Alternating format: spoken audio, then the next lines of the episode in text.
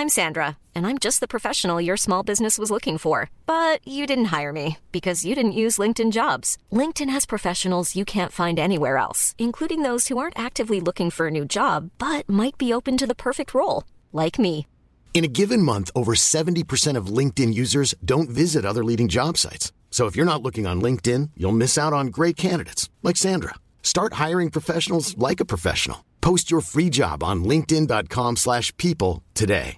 This is Paige, the co-host of Giggly Squad, and I want to tell you about a company that I've been loving, Olive and June. Olive and June gives you everything that you need for a salon-quality manicure in one box. And if you break it down, it really comes out to $2 a manicure, which is absolutely insane. It's also so easy to get salon-worthy nails at home with Olive and June. The difference between how your nails used to look when you did them yourself and now with the Manny system is a complete game changer. The best thing about Olive and June, too, is it's a quick dry. It dries in about 1 minute, lasts for 5 days, and full coverage in up to 1 to 2 coats. Visit oliveandjune.com/perfectmanny20 for 20% off your first system. That's oliveandjune.com/perfectmanny20 for 20% off your first system.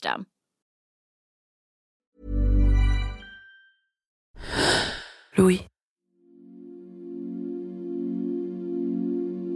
J'ai vu et adoré le film Mignonne de la réalisatrice Maïmouna Doucouré, qui est sorti en 2020. Dans ce film, on suit Ami. Elle a 11 ans et elle entre sous nos yeux dans l'adolescence. Ami cherche à tout prix à intégrer un groupe de filles de sa nouvelle école. Ces filles sont belles, populaires, et Ami trouve qu'elle danse trop bien, comme les femmes sexy des clips de rap qu'elle voit à la télé. Elle-même, ces filles, cherchent à tout prix à plaire. À se plaire entre elles, à plaire aux garçons. Le tout étant bien sûr exacerbé par les réseaux sociaux, par la quête du like. Ce like qui est important pour se sentir aimée, appréciée, validée. Qu'est-ce qui se joue pour ces jeunes filles dans le fait de plaire à tout prix, quitte à se mettre parfois dans des situations dangereuses ? Pourquoi est-ce que c'est si important pour elle ? Pourquoi cette obsession d'être aimée et de séduire prend une place qui peut paraître disproportionnée dans leur vie ? Pauline Verduzier s'est posé la question. Elle a grandi dans un monde dans lequel Instagram n'existait pas encore, mais quand elle était plus jeune, sa quête de validation, son désir de séduire et d'être aimée, était semblable à celui d'amis, de ses copines et à celui de beaucoup d'autres filles et femmes. Pauline a voulu comprendre d'où venait ce désir de plaire et jusqu'où il pouvait nous mener. Je m'appelle Cyrielle Bedu, bienvenue dans Émotions.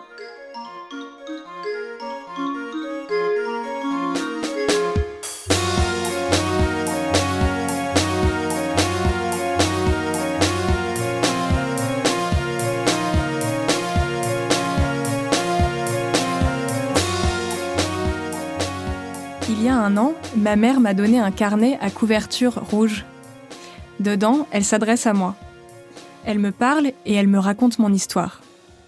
Ce carnet, c'est une sorte de journal de mon enfance. Elle a noté des anecdotes, des choses que je disais ou que je faisais quand j'étais petite, et aussi ce qu'elle ressentait. Juillet 1999. Pauline. Dur en ce moment. Tu revendiques, cries, tiens des propos d'une violence inouïe.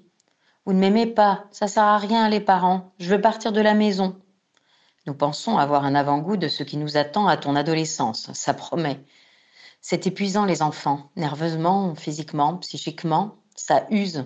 Il faut être costaud, ça renvoie à soi. Parfois, je feuillette ce carnet pour trouver des explications à mes problèmes d'adulte. Et il y a un passage en particulier que je relis souvent en ce moment. « Tu es très torturée, tu n'es pas sûre de toi. Te trouve moche. Tu ne fais que dire « les autres se croient les plus beaux ». C'est une obsession en ce moment, cette expression revient sans arrêt dans ton discours. Maxime m'a dit que je me croyais la plus belle. C'est pas vrai. C'est juste que je veux être gentille et qu'on m'aime. Ah, ce regard des autres, quelle obsession. Tu n'y échappes pas, comme moi. Quand ma mère écrit ça, j'ai 7 ans. Avec le recul, cette anecdote, je l'identifie à mon désir de plaire. Un désir qui a toujours été fort chez moi, et qui m'a souvent semblé plus fort que chez d'autres personnes de mon entourage. Un désir que j'ai envie d'explorer, pour voir ce qu'il raconte, ce qu'il dit de chacun de nous. C'est un désir qui parle de séduction, mais aussi d'expérience du rejet, d'obsession de l'image qu'on renvoie, de blessures, d'épuisement mental et d'angoisse. Ces lignes du journal de ma mère ont été écrites en 1999. 20 ans plus tard, j'ai l'impression que ce désir ne m'a jamais vraiment quittée. Depuis que je suis toute petite, je cherche à plaire aux autres. Aux professeurs, à mes amis, aux hommes, aux femmes, à des inconnus. Je me demande quand ça a commencé exactement. Est-ce que c'est à 7 ans que je me suis mise à en parler ? Ou est-ce que ça se voyait déjà avant ? J'ai demandé à ma mère, Sylvie. On s'est enfermés dans ma chambre pour en discuter. Tu as été une petite fille qui souhaitait faire plaisir et être surtout conforme à ce qu'on attendait d'elle. Tu étais dans un respect des normes de ce que tu avais intégré. Et que c'était important pour toi, je sentais, de ne pas dépasser du cadre. Alors, quand tu rentres à l'école, donc à l'école maternelle et au primaire, ce que j'ai surtout senti, c'est ta volonté de bien faire par rapport à la scolarité, donc que ce soit dans les dessins, faire plaisir à la maîtresse, tout bien faire.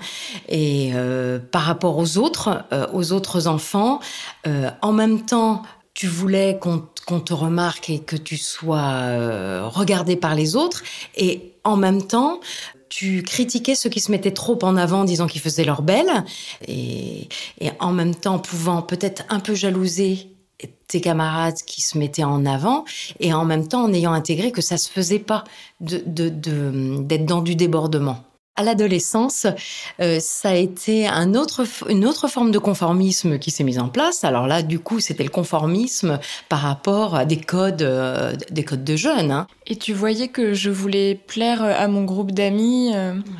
Oui, c'était hyper important pour toi d'être intégrée et d'être même plus qu'intégrée. C'était presque d'avoir un peu une position de leader. Hein.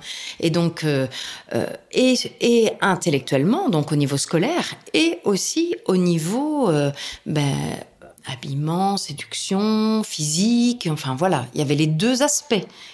Alors, j'ai pas senti que tu en souffrais, mais j'avais l'impression que tu étais enfermée effectivement, dans quelque chose, prisonnière de quelque chose qui t'enlevait de la liberté. En fait, voilà, c'est qui t'enlevait de la liberté d'être toi-même. Je suis donc une enfant et une adolescente conformiste, comme sûrement beaucoup de filles. Dans le processus de socialisation de genre, nous sommes toutes incitées à répondre à ces attentes. Être sage, être jolie, être bonne élève. Autour de mes 18 ans, en tant que fille bien conforme, je cherche à tout prix à plaire aux garçons. À ce moment-là, mon envie de plaire se matérialise par la recherche de leur approbation. Et pour moi, ça passe par la séduction, ou par le fait d'avoir une cour de prétendants. Par exemple, je peux embrasser plusieurs hommes dans une soirée, juste pour sentir que je plais, et sans même forcément que la personne en face me plaise tant que ça. Si je rencontre un homme, j'ai tout de suite envie de sentir que je l'attire, et je déploie beaucoup d'efforts en conséquence. J'y dépense beaucoup d'énergie. D'ailleurs, je suis une des seules de ma bande d'amis à être dans cette frénésie de conquête. Ça aussi, ma mère en a été témoin. Oui, alors c'est vrai que j'ai eu un peu d'incompréhension, j'ai ressenti de l'incompréhension de voir que chez toi, il y avait vraiment cette volonté de séduire. Mais séduire pas pour aller plus loin. Et j'ai notamment en tête un souvenir où on était parti en randonnée. La randonnée a dû s'écourter parce qu'il s'est mis à pleuvoir. On s'est retrouvé dans un petit restaurant tout à fait champêtre et rural au bord d'un lac. Et tu es allé à la table de deux garçons qui étaient là, des rugbyman. Et alors tu as déballé tout un schéma de séduction, et nous on était à la table à côté, je t'ai vu faire, et j'étais estomaquée. Je me suis dit, mais c'est quoi le but ? C'est quoi l'intérêt ? Surtout que je pensais bien que derrière, il n'y allait pas avoir autre chose, mais c'était vraiment cette volonté que les gars te mangent dans la main, qu'ils soient séduits par toi. Il y avait vraiment ça qui était en œuvre, et puis à d'autres reprises, tu as pu me parler aussi de certaines choses... de cette envie dans des soirées que tu plaises et que les gens soient accrochés par toi et envie d'aller plus loin, ce que toi tu n'avais pas forcément envie. Et c'est vrai que ça a pu me surprendre parce que je me disais mais à quoi bon ? Parce que c'est quoi l'intérêt ?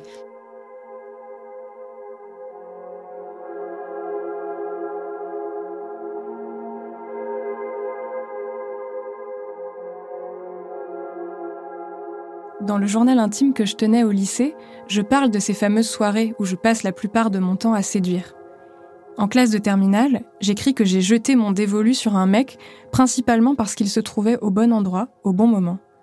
On a dormi dans le même sac de couchage. Je me souviens très bien de cette soirée. C'est moi qui me suis jetée au cou de ce garçon, et c'était absolument consenti. Simplement, au réveil, mon désir de séduire m'apparaît moins reluisant. Pour plaire, je suis prête à tout, quitte à ne pas me poser la question de ce que je désire, moi, et quitte parfois à me mettre en danger. Sentir que je plais me valorise et me fait plaisir. Mais ça me fait aussi du mal.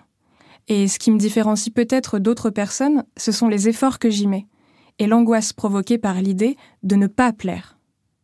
Si je sens que je ne plais pas plus que ça, cela entraîne beaucoup, beaucoup de pensées négatives. Je me dis que je ne suis pas assez bien, qu'il y a un problème avec moi. Il y a une différence entre la Pauline qui séduit les deux rugbymen parce que ça l'amuse, et la Pauline qui, si les deux rugbymen s'étaient détournés d'elle, aurait paniqué en se demandant ce qui n'allait pas chez elle. En fait, je place ma valeur dans ce que les autres pensent de moi. Je dois être notée, validée, approuvée, tout le temps. Dans mon journal, au lycée, j'écris que je puise mon assurance dans l'identité que j'essaie de me construire par rapport aux autres. Vendredi 8 mai 2009. Je crois que je comprends l'origine de tout ça.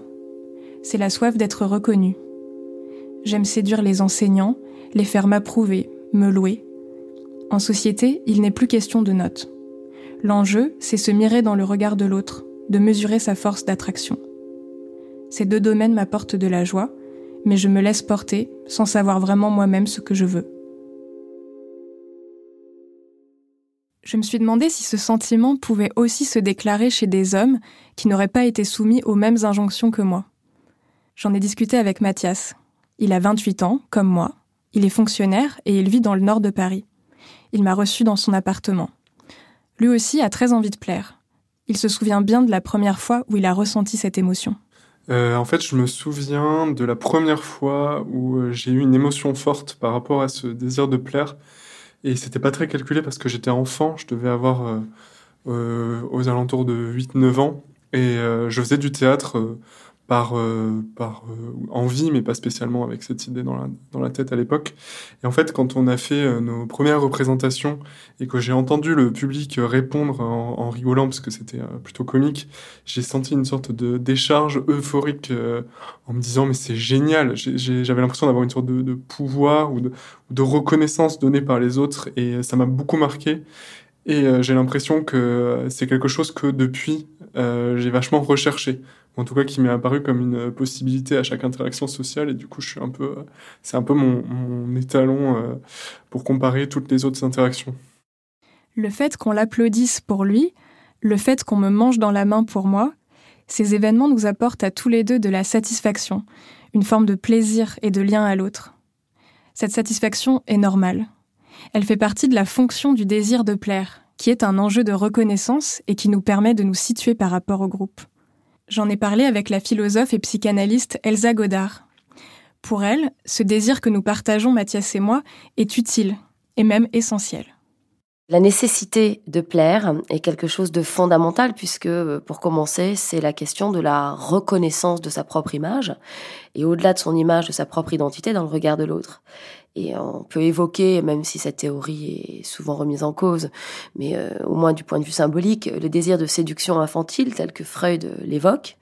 C'est-à-dire qu'au départ, et c'est tout à fait logique, un enfant veut plaire à ses parents et a besoin d'être, entre guillemets, désiré, c'est-à-dire d'être aimé dans le regard de ses parents pour pouvoir grandir. Ce désir nous poursuit à l'âge adulte et prend d'autres formes. Le docteur Roger Covin est psychologue clinicien à Ottawa, au Canada, et il a étudié le sujet dans son livre « The Need to be Liked », le besoin d'être aimé. Dans cet ouvrage, il s'appuie sur la recherche en neurosciences et sur ses observations auprès de sa patientèle. Je décide de l'appeler. En gros, tout le monde essaie de se connecter à d'autres personnes et essaie de faire partie d'un groupe. La seule façon de faire ça, c'est d'être aimé par ces personnes. Et la peur du rejet est importante parce que nous devons établir des relations avec les gens, où nous devons trouver un emploi, par exemple. Il y a des situations où nous devons être aimés dans une certaine mesure. Et puis, il y a de graves conséquences quand on n'est pas aimé, quand les gens sont exclus, quand ils sont rejetés, quand ils passent du temps loin des autres. C'est là que vous voyez des problèmes d'anxiété, de dépression. La plupart des gens, je dirais 99% des gens, ont besoin d'être aimés. Pour lui, derrière le désir de plaire, il y a donc la peur du rejet. C'est bien ce que je ressens quand je suis adolescente. Ce n'est pas une simple question de conformité aux normes. Mes pensées négatives sur l'éventualité qu'on ne m'aime pas engendrent un stress important et aussi des manifestations physiques liées à l'anxiété qu'elles génèrent. Je rougis beaucoup. Dès qu'on s'adresse à moi, dès qu'on me regarde, je deviens cramoisie. Ça fait rire les autres. Alors, c'est autoréalisateur. Quand on pose les yeux sur moi, j'ai peur de ce que la personne pourrait se dire à mon sujet, donc je rougis encore plus. Ce n'est pas de la timidité que j'éprouve. Je ne supporte pas l'idée qu'on pourrait avoir une image négative de moi. Je ne veux pas qu'on me voie faible, je ne veux pas montrer de signes de vulnérabilité. Je veux qu'on m'aime, comme je le disais à ma mère quand j'étais une petite fille. Je développe une forme d'érotophobie, la peur excessive de rougir en public, qui se nourrit de la peur du regard des autres. C'est une phobie qui peut aussi bien s'activer quand on reçoit des compliments ou quand on cherche à plaire que lorsqu'on ressent une émotion négative, comme la peur d'être jugé. C'est cette peur que Roger Covin a étudiée. La première étape est ce que nous appelons l'évaluation de la menace. C'est la capacité d'identifier les choses qui pourraient nous blesser physiquement d'une manière ou d'une autre. Et les humains semblent absolument prédisposés à le faire.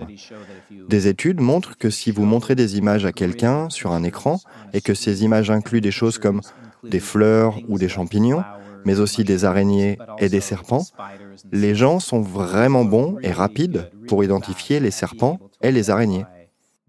L'étape d'après, dans l'évaluation de la menace, c'est la réaction face à la menace. Donc, un organisme, quand il se sent menacé, voudra soit combattre l'attaque, soit la fuir, soit, dans certains cas, se geler, comme s'il ne pouvait rien faire. Face au danger, il y a donc trois possibles réactions. Combattre, fuir ou se geler, comme l'explique Roger Covin. Et selon lui, ce modèle peut aussi s'appliquer aux situations sociales, notamment quand on a peur du rejet de l'autre. Donc la première réaction, c'est la fuite. Vous verrez des gens ne pas aller à un rendez-vous amoureux ou ne pas aller à des fêtes. Ils évitent des situations où ils pourraient ressentir de la douleur sociale. Mais ça peut aussi se faire de manière plus subtile. Quand vous interagissez avec d'autres personnes, vous pouvez fuir en buvant de l'alcool, par exemple, pour se débarrasser de l'angoisse corporelle. Et la plupart d'entre nous le font dans une certaine mesure. Mais vous pouvez aussi le faire quand vous interagissez avec les gens en ayant des conversations très superficielles, sans vraiment révéler grand-chose sur vous. Beaucoup de patients qui se débattent avec leur manque de confiance en eux et leur insécurité disent souvent « porter un masque ». Donc ils montrent rarement aux autres qui ils sont vraiment, ce en quoi ils croient, ce qu'ils pensent et leur personnalité. Ils évitent souvent de montrer ces choses à qui que ce soit par crainte d'être rejetés. Et si quelqu'un veut vous rejeter, il vaut mieux qu'il rejette le faux vous que le vrai vous. Vous pouvez donc voir ces différents types d'évitement. Les choses que font les gens quand ils ont peur d'être rejetés, c'est une sorte de réaction de combat. Si vous n'êtes pas sûr de vous et que vous regardez autour de vous et que vous voyez que les autres ont l'air vraiment sympathiques et qu'ils sont vraiment attirants ou drôles, si vous pouvez les démolir mentalement dans votre tête, pour combler cet écart entre ce que vous pensez de vous-même et ce que vous pensez qu'ils sont, c'est une façon de se sentir plus acceptable. L'autre chose, c'est la surcompensation. Quand on a un défaut, qu'on a quelque chose qu'on n'aime pas, on essaie tous de compenser cela d'une manière ou d'une autre. Mais cela devient malsain quand on fait constamment des efforts pour cacher et changer les défauts qui nous rendent soit pas agréables ou pas aimables. Certaines personnes surcompensent en essayant d'être excessivement divertissante et d'être admirée par les gens. Cela va bien au-delà de ce que vous devez faire pour amener les gens à vous aimer normalement. D'autres personnes se sacrifient. Elles font des choses pour les autres, pour être aimées. Et puis la dernière catégorie, c'est une sorte de réaction qui s'apparente à celle d'être gelé. Les gens agissent comme s'ils n'étaient pas aimables et ils évoluent dans la vie comme si c'était le cas. La personne qui se gèle évite les rencarts et les rendez-vous parce qu'elle ne croit même pas qu'elle peut être aimée. C'est une des réactions extrêmes à la menace.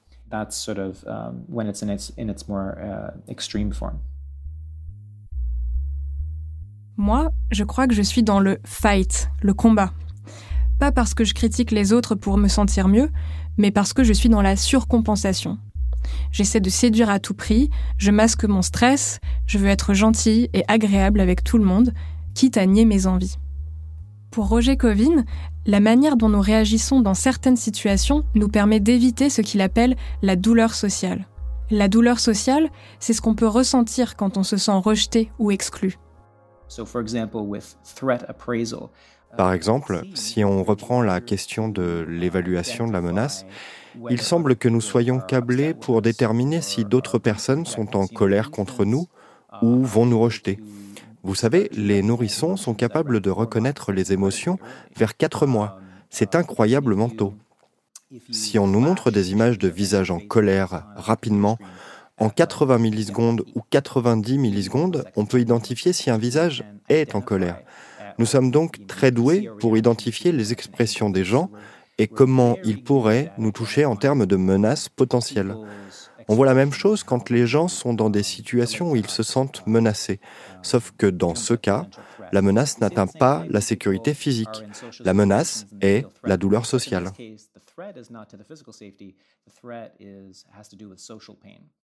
Plusieurs travaux de recherche en neurosciences ont constaté des similitudes entre l'expérience de cette douleur sociale et celle de la douleur physique. Par exemple, la psychologue et chercheuse américaine Naomi I. Eisenberger a étudié l'activité cérébrale de participants en les faisant jouer à un jeu virtuel de lancer de balles dans lequel le joueur est censé jouer à plusieurs. Quand le joueur était exclu des échanges de balles, elle a constaté que les régions du cerveau qui s'activaient étaient les mêmes que quand on est blessé physiquement. D'autres études ont mené à des conclusions similaires, y compris dans le domaine amoureux. Par exemple, les travaux de l'anthropologue Helen Fisher ont montré que c'était ces mêmes régions neuronales qui s'activaient quand des personnes qui s'étaient faites larguer regardaient une photo de leur ex.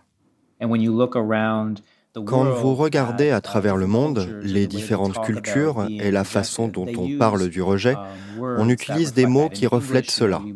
En anglais, on dit que je me sens écrasé ou ça m'a fait vraiment mal quand mon partenaire m'a quitté ou les critiques m'ont vraiment piqué.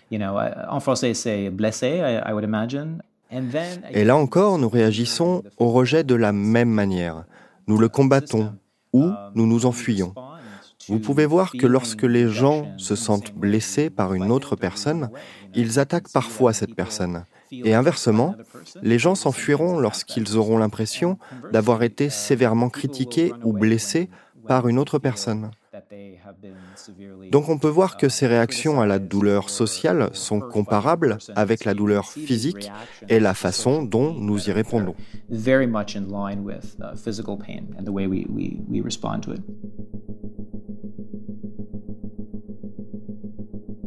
Roger Covin explique que le désir de plaire est nécessaire quand on veut nouer des relations et qu'il est normal de se sentir blessé quand on se sent rejeté.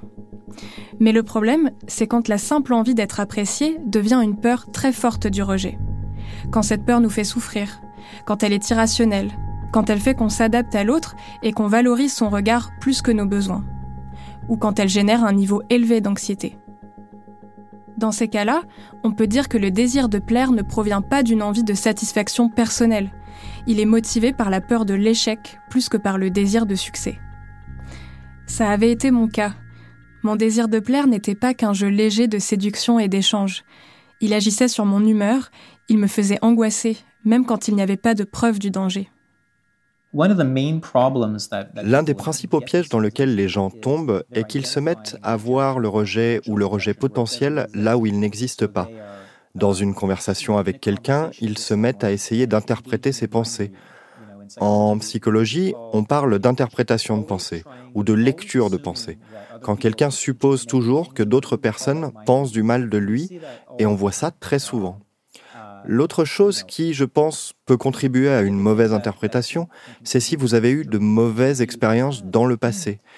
Disons par exemple avec un groupe d'amis qui vous a fait quelque chose de méchant, quand vous êtes dans une situation similaire plus tard, que vous êtes par exemple avec un groupe d'amis qui a acheté des billets pour un concert pour tout le monde, sauf pour vous, vous pouvez vous dire « Oh non, est-ce que je suis de nouveau dans une situation où mes amis m'abandonnent ?»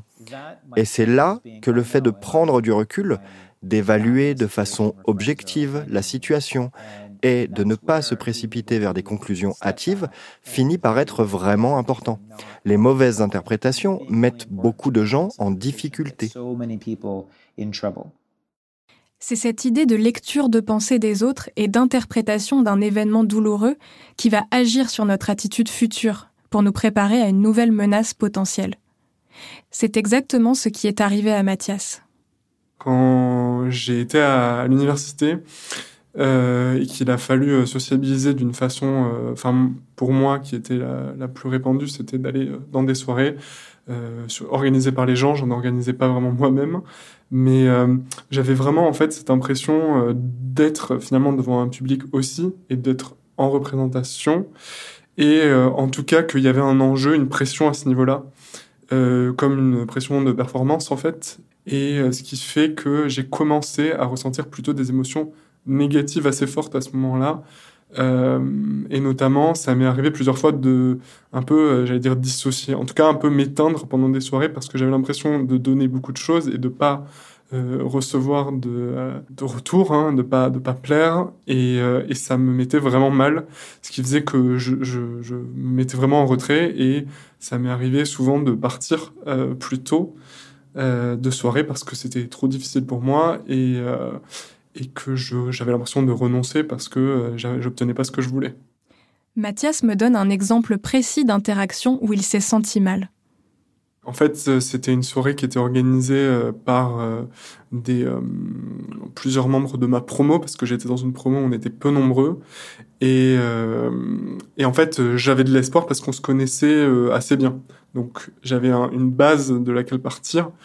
Le chemin me semblait moins long pour pouvoir arriver au fameux résultat que j'attendais. Et en fait, les gens m'ont accordé vraiment peu d'attention. Il s'est vraiment passé peu de choses. Je trouvais, au bout d'un moment, je me suis même inquiété du peu que je parlais. Et en plus, c'était un cercle vicieux, puisque je me mettais plus en retrait. Je commençais déjà à me dire, oh là là, il y a quelque chose qui va pas, fais mieux. Et puis, en même temps, je regardais autour de moi et je voyais que les gens rigolaient ensemble. Il y avait quelque chose d'un peu parano, sans doute, mais je voyais, je me disais, mais qu'est-ce qui se passe pas là? Et en fait, je me suis dit, là, c'est typiquement un exemple. Tout à l'heure, je disais de partir plus tôt. Je me suis dit, là, si j'y arrive pas maintenant, c'est qu'il y a un problème de fond. Et en fait, ça m'a complètement découragé. Et vraiment, j'ai dû rester, je sais pas moi, peut-être max 2 heures sur un truc qui a commencé tôt, vers 20h, quoi. Donc vraiment, j'en suis arrivé au point, j'ai dit à tout le monde, j'y vais, j'ai dû prétexter quelque chose, j'ai clairement pas dit, j'y arrive pas. Je me sentais mal, je me sentais en échec. Et j'ai commencé à me dire que, ce soir-là, après, une fois rentré chez moi, je me suis dit que quelque chose n'allait pas avec moi et que c'était... Il y avait un côté un peu un coup près, un peu définitif.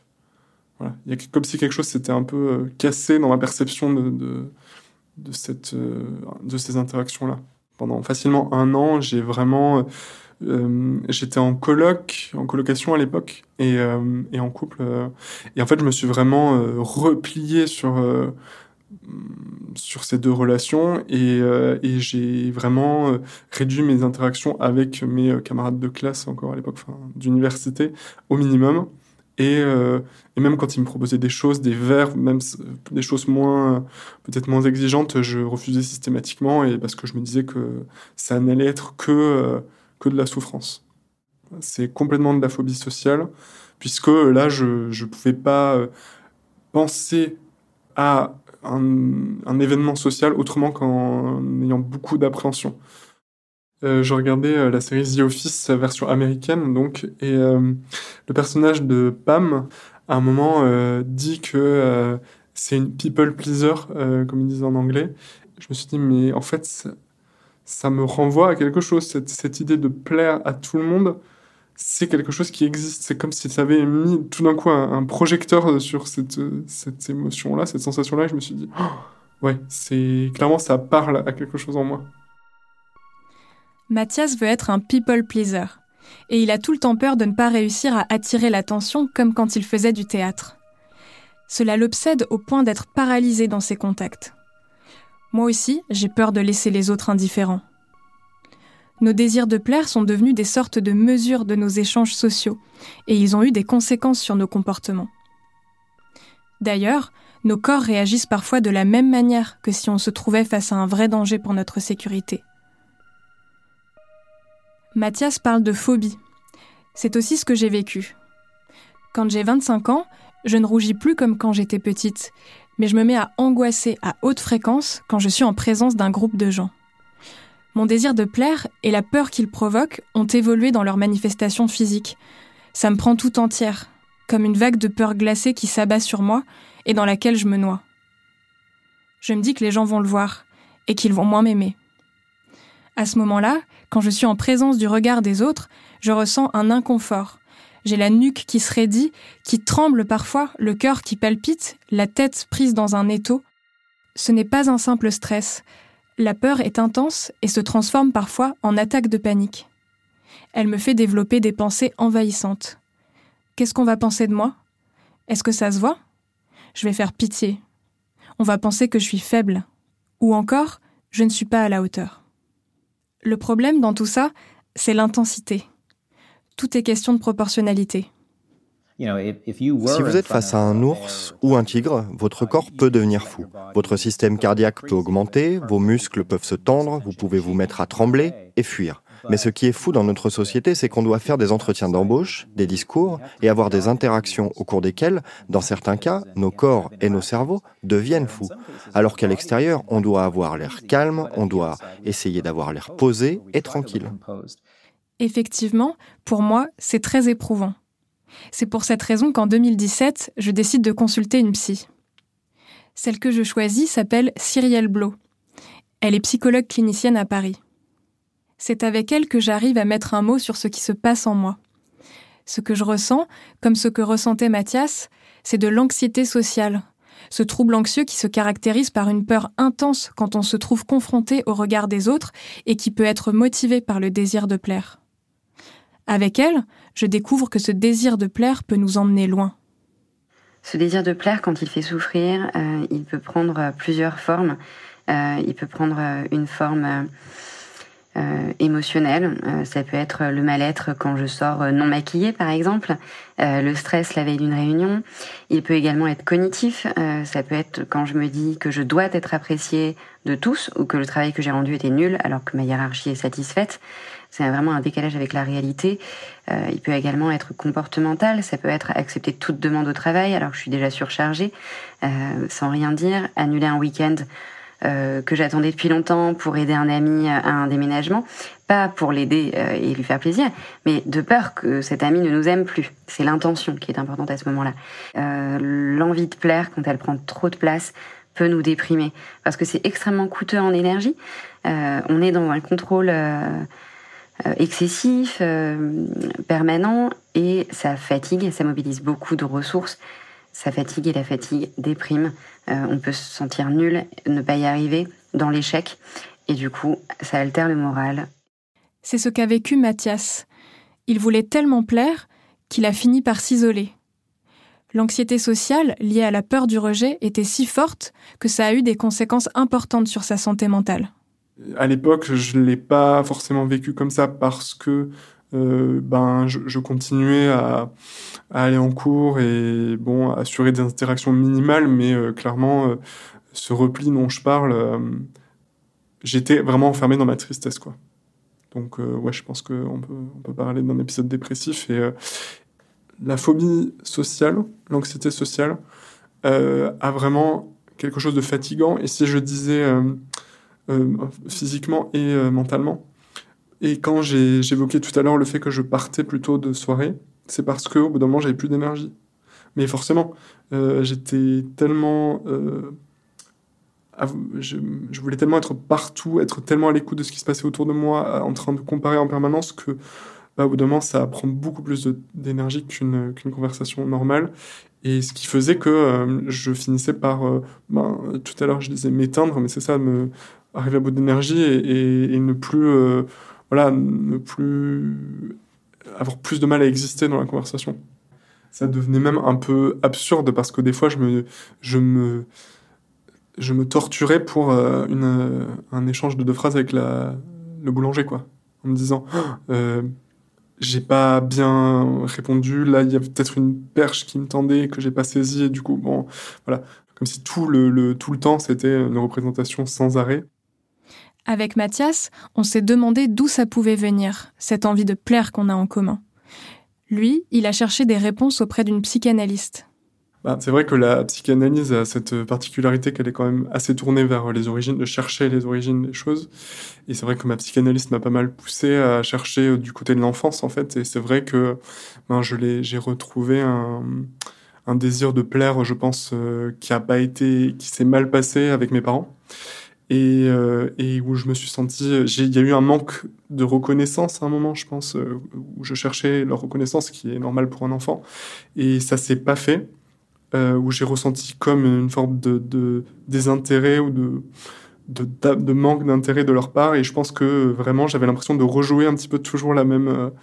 ça m'est venu après coup, mais vraiment, j'ai fait le parallèle comme si c'était toujours la même scène que je remettais en scène moi-même et dans laquelle il s'agissait d'arriver cette fois à attirer l'attention et à obtenir la reconnaissance des gens. En fait, c'est comme si Mathias était toujours sur cette scène de théâtre. J'ai aussi parlé de cet aspect-là avec ma mère. J'entends cette approche psychanalytique. Bien sûr que notre rapport à nos parents joue, mais il ne doit pas nous faire oublier les causes sociales de notre mal-être. Parce que le désir de plaire, il se construit aussi socialement. En ce qui me concerne, j'ai l'impression que l'anxiété qui découle de mon envie d'être aimée tient aussi aux injonctions et aux normes sociales. Je pense surtout aux normes sexistes dont je parlais tout à l'heure. Même si toutes les femmes n'ont pas le même besoin de séduction que moi, je sais que, dans mon cas, ces normes ont joué. Des normes qui m'ont poussée à me définir dans le regard des hommes, qui poussent en général les femmes à se voir au travers des autres, et non à travers leurs actions ou leurs accomplissements. Selon la psychanalyste Lynn Layton, chez les femmes, la construction sociale de la féminité et l'estime de soi se nourrissent des relations humaines. Dans le fait, par exemple, d'être à l'écoute de ses proches, de chercher le bien-être de l'autre. Elles finissent donc par ne se concevoir qu'à travers ces relations avec autrui et par être incapables de mettre en avant leurs besoins. C'est ce que me confirme ma psy. Ces normes, en tout cas ces injonctions, j'ai plutôt aussi envie de dire...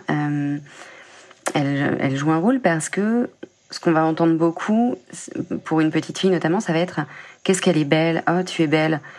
Comme si sa valeur dépendait de sa beauté.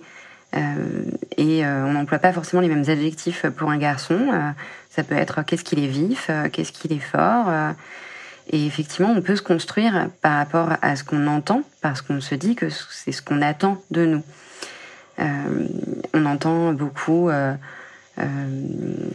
des propos tels que ne me fais pas honte, tiens-toi bien, ce qui ne développe pas l'être en fait, c'est-à-dire qu'est-ce que tu as envie de faire, comment tu te sens. Non, c'est tiens-toi bien, tiens-toi correctement, il faut, tu dois, on les entend beaucoup. Et pour une fille, effectivement, le t'es belle, il développe en tout cas ce comportement de séduction de « en étant belle, je peux avoir ce que je veux. Si je fais des petits sourires, on va m'apprécier. Il y a aussi le « fais-moi un bisou, fais un bisou. Dis merci quand on te dit que t'es belle. » Donc on se dit que finalement, c'est comme ça qu'il faut fonctionner. Et c'est très, ça met une pression, c'est très pressurisant. Parce qu'on se dit qu'on doit justement être belle et être belle en permanence si on veut être aimé. Ma mère n'y a pas échappé, elle non plus. Elle a développé une variation du désir de plaire différente de la mienne. Pour moi, ça passait par la séduction. Pour elle, par le fait de faire passer les désirs des autres avant les siens. Je ne suis pas dans ce désir de séduction. Par contre, moi, je suis dans le désir d'arranger tout le monde. Donc, ça veut dire que je ne mets pas en avant ce que je souhaite. D'ailleurs, je ne sais des fois pas vraiment ce que je veux. Je suis quelqu'un qui doute beaucoup. Mon désir à moi, c'est quoi ? Mon désir, c'est celui des autres. Il y a aussi un manque d'affirmation de soi au profit des autres. C'est les autres avant tout. C'est les autres, ils sont mieux que moi, ils savent mieux que moi, ou en tout cas, il ne faut pas que je les contrecarre en direct. Voilà. Mais les injonctions ne concernent pas que les femmes. Mathias en a aussi connu en tant que garçon, notamment vis-à-vis des normes corporelles. Il a un handicap physique visible. Il boite. C'est une donnée qui a pu jouer dans son rapport aux normes de la masculinité. Je me suis rendu compte que dans le profond désir de performance qu'il y avait dans mes interactions sociales, il y avait sans doute quelque chose qui me venait de ma sociabilisation en tant que garçon, parce que, étant donné que je suis handicapé, j'ai pas été vraiment dans la performance physique, sportive, qui était très présente notamment au collège, lycée. Mais par contre, il y avait clairement aussi un côté, une invitation à être grande gueule, à parler plus fort et à s'imposer, j'allais dire même naturellement, c'est pas du tout naturel, mais à s'imposer par son charisme, par sa présence dans la conversation, ce qui se faisait autour de moi, dans ma famille, dans mes groupes sociaux, plus facilement quand on était un garçon. Et ça passe par un certain nombre de façon d'interagir par l'humour, par le répondant, le fait de savoir toujours d'avoir un truc à répondre, et le fait que tout ça s'inscrivait pour moi toujours dans une comparaison avec les autres, dans une performance. Je pense que ça vient beaucoup de la manière dont j'ai été sociabilisé en tant que garçon. Et notamment quand on était en groupe et que on racontait des histoires ou des choses comme ça, il fallait être drôle, quoi. Et c'était un peu il y avait une sanction immédiate de c'est nul ce que tu racontes, ou au contraire c'est vachement bien, drôle et tout ça. C'est sans doute venu encore plus se rajouter aux autres choses qui existaient déjà, mais ouais, ça a clairement joué un rôle.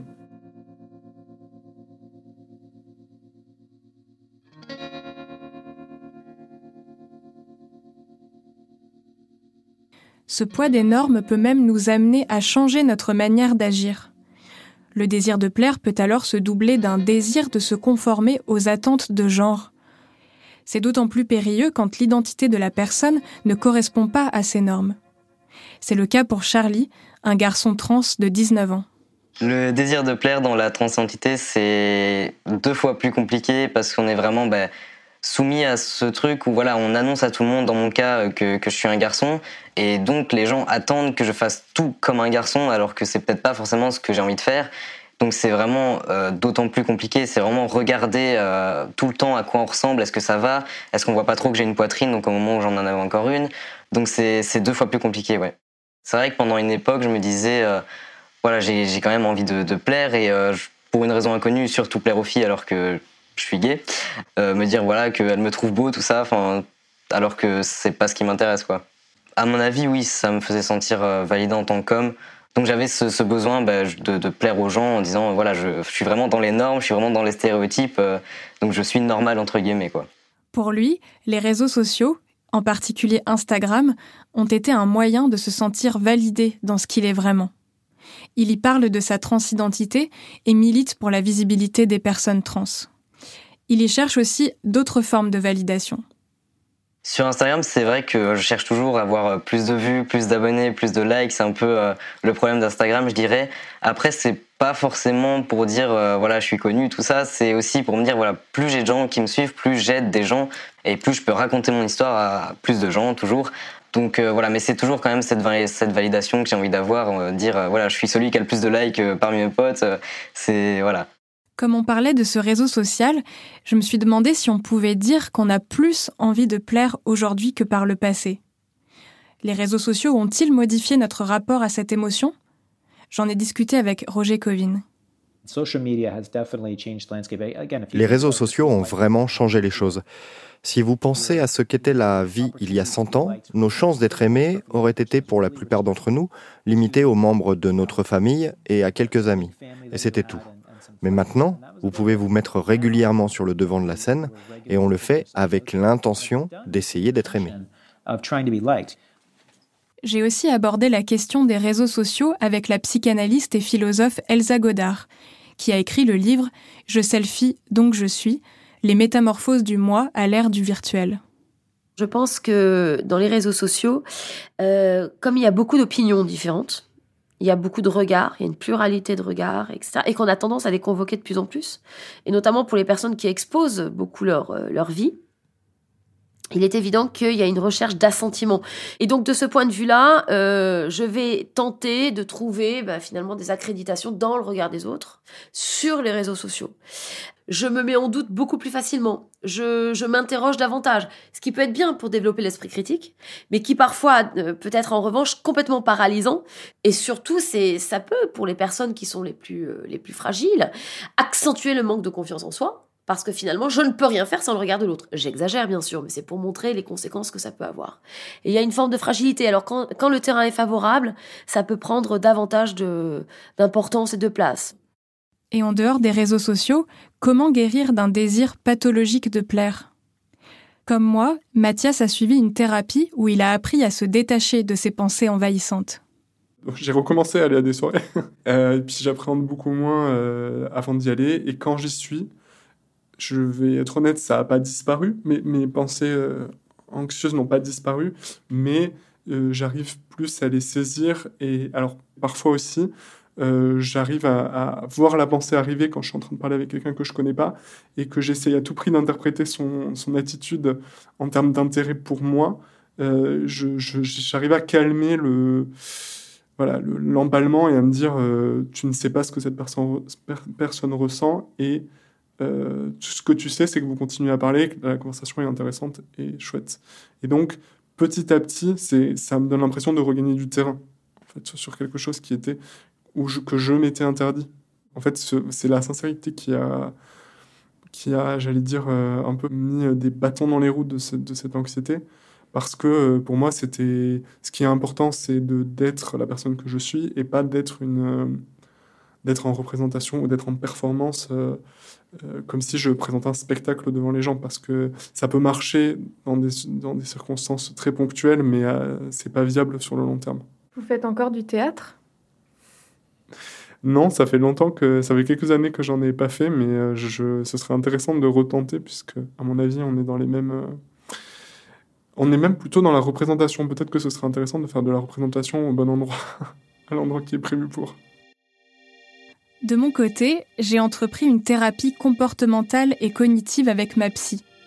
Ces thérapies, dites TCC, peuvent être prescrites pour soigner des troubles anxieux et elles aident face aux symptômes envahissants. Je ne fais plus d'attaques de panique. Je me sens plus à l'aise dans mes conversations. Je n'ai plus la nuque raide. Je profite beaucoup plus de mes amis et de mes rencontres. J'ai toujours ce désir de plaire qui fait partie de moi, mais je me sens plus légère. Je laisse la vague de peur refluer. Je respire. Ma psychologue Cyrielle Blau suggère aussi d'essayer de se plaire à soi, en ayant conscience de ses limites. Je dirais spontanément que le désir de plaire, il peut être utile lorsqu'il est dirigé vers soi-même, lorsqu'on veut se plaire à soi-même et non sentir qu'on plaît aux autres. Donc ce désir, il va me guider dans ce qui est important pour moi, de me rapprocher vers mes valeurs, le sens de ma vie. Là, il va être utile, en tenant compte de ma personne dans sa globalité et pas de ce qu'on attend de moi.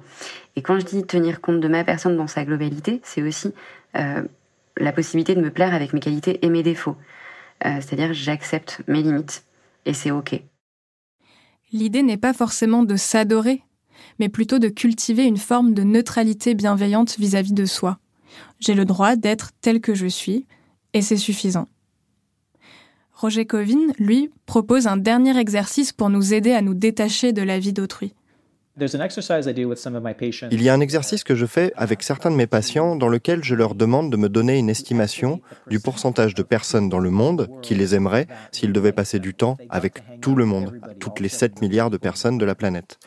Et beaucoup d'entre eux me disent « Oh, je pense 70%, 50%, disons 80%, un nombre très élevé. » Cela voudrait quand même dire que sur une planète de 7 milliards d'habitants, 1,4 milliard de personnes ne vous aimeraient pas. Et ils sont partout. Et c'est la chose sur laquelle j'insiste le plus quand je parle du désir d'être aimé, c'est d'accepter et de permettre aux gens qui ne vous aiment pas d'être simplement là dans le monde et d'accepter le fait qu'ils ne vous aiment pas, sûrement pour des raisons qui n'ont rien à voir avec vous. Ils ont leurs propres préférences et il faut les laisser. Et si jamais vous rencontrez quelqu'un, que ce soit une connaissance, un ami, une compagne ou un compagnon, et qu'il s'avère qu'il ne vous aime pas, c'est merveilleux.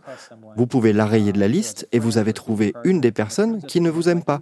Laissez-la passer son chemin et essayez d'en trouver une parmi le grand groupe de ceux qui pourraient vous aimer. La jeune fille que j'ai été n'aurait jamais été capable de faire ça. Aujourd'hui, le regard des autres est toujours important pour moi, mais je choisis davantage les personnes auprès desquelles je cherche de la reconnaissance. J'ai réduit le nombre de gens dont je veux me sentir aimée et j'ai aussi réduit les efforts déployés dans mes interactions sociales. J'essaie de me dire que c'est suffisant.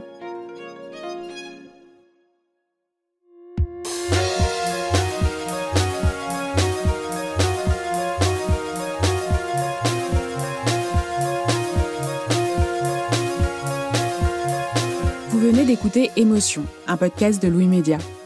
Suivez-nous sur Instagram et sur Twitter @emotionpodcast, émotion avec un S. Pauline Verduzier a réalisé cet épisode sur le désir de plaire. Merci à toutes celles et ceux qu'elle a interviewés. J'étais en charge de la production et de l'édition. Jean-Baptiste Aubonnet s'est occupé de l'enregistrement et du mixage. La composition musicale est de Nicolas Vert. Marine Kéméré a fait la réalisation et Nicolas Degelis a composé le générique d'Émotions. Marion Gérard est responsable de production de nos podcasts. Maureen Wilson est responsable éditoriale. Mélissa Bounois est à la direction des productions et Charlotte Pulowski est directrice éditoriale. Émotions, c'est un lundi sur deux, là où vous avez l'habitude d'écouter vos podcasts. iTunes, Google Podcasts, SoundCloud, Spotify ou YouTube.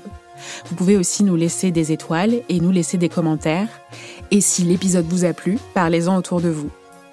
Si vous aimez Émotions, vous aimerez aussi sûrement nos autres podcasts, comme Entre, Injustice, Travail en cours ou encore le Book Club, dans lequel des femmes nous font découvrir leur bibliothèque. Dans un des derniers épisodes, l'autrice Faze Again nous parle par exemple avec passion de Laisser la prochaine fois le feu, de l'écrivain James Baldwin. Je vous le recommande. Bonne écoute et à bientôt.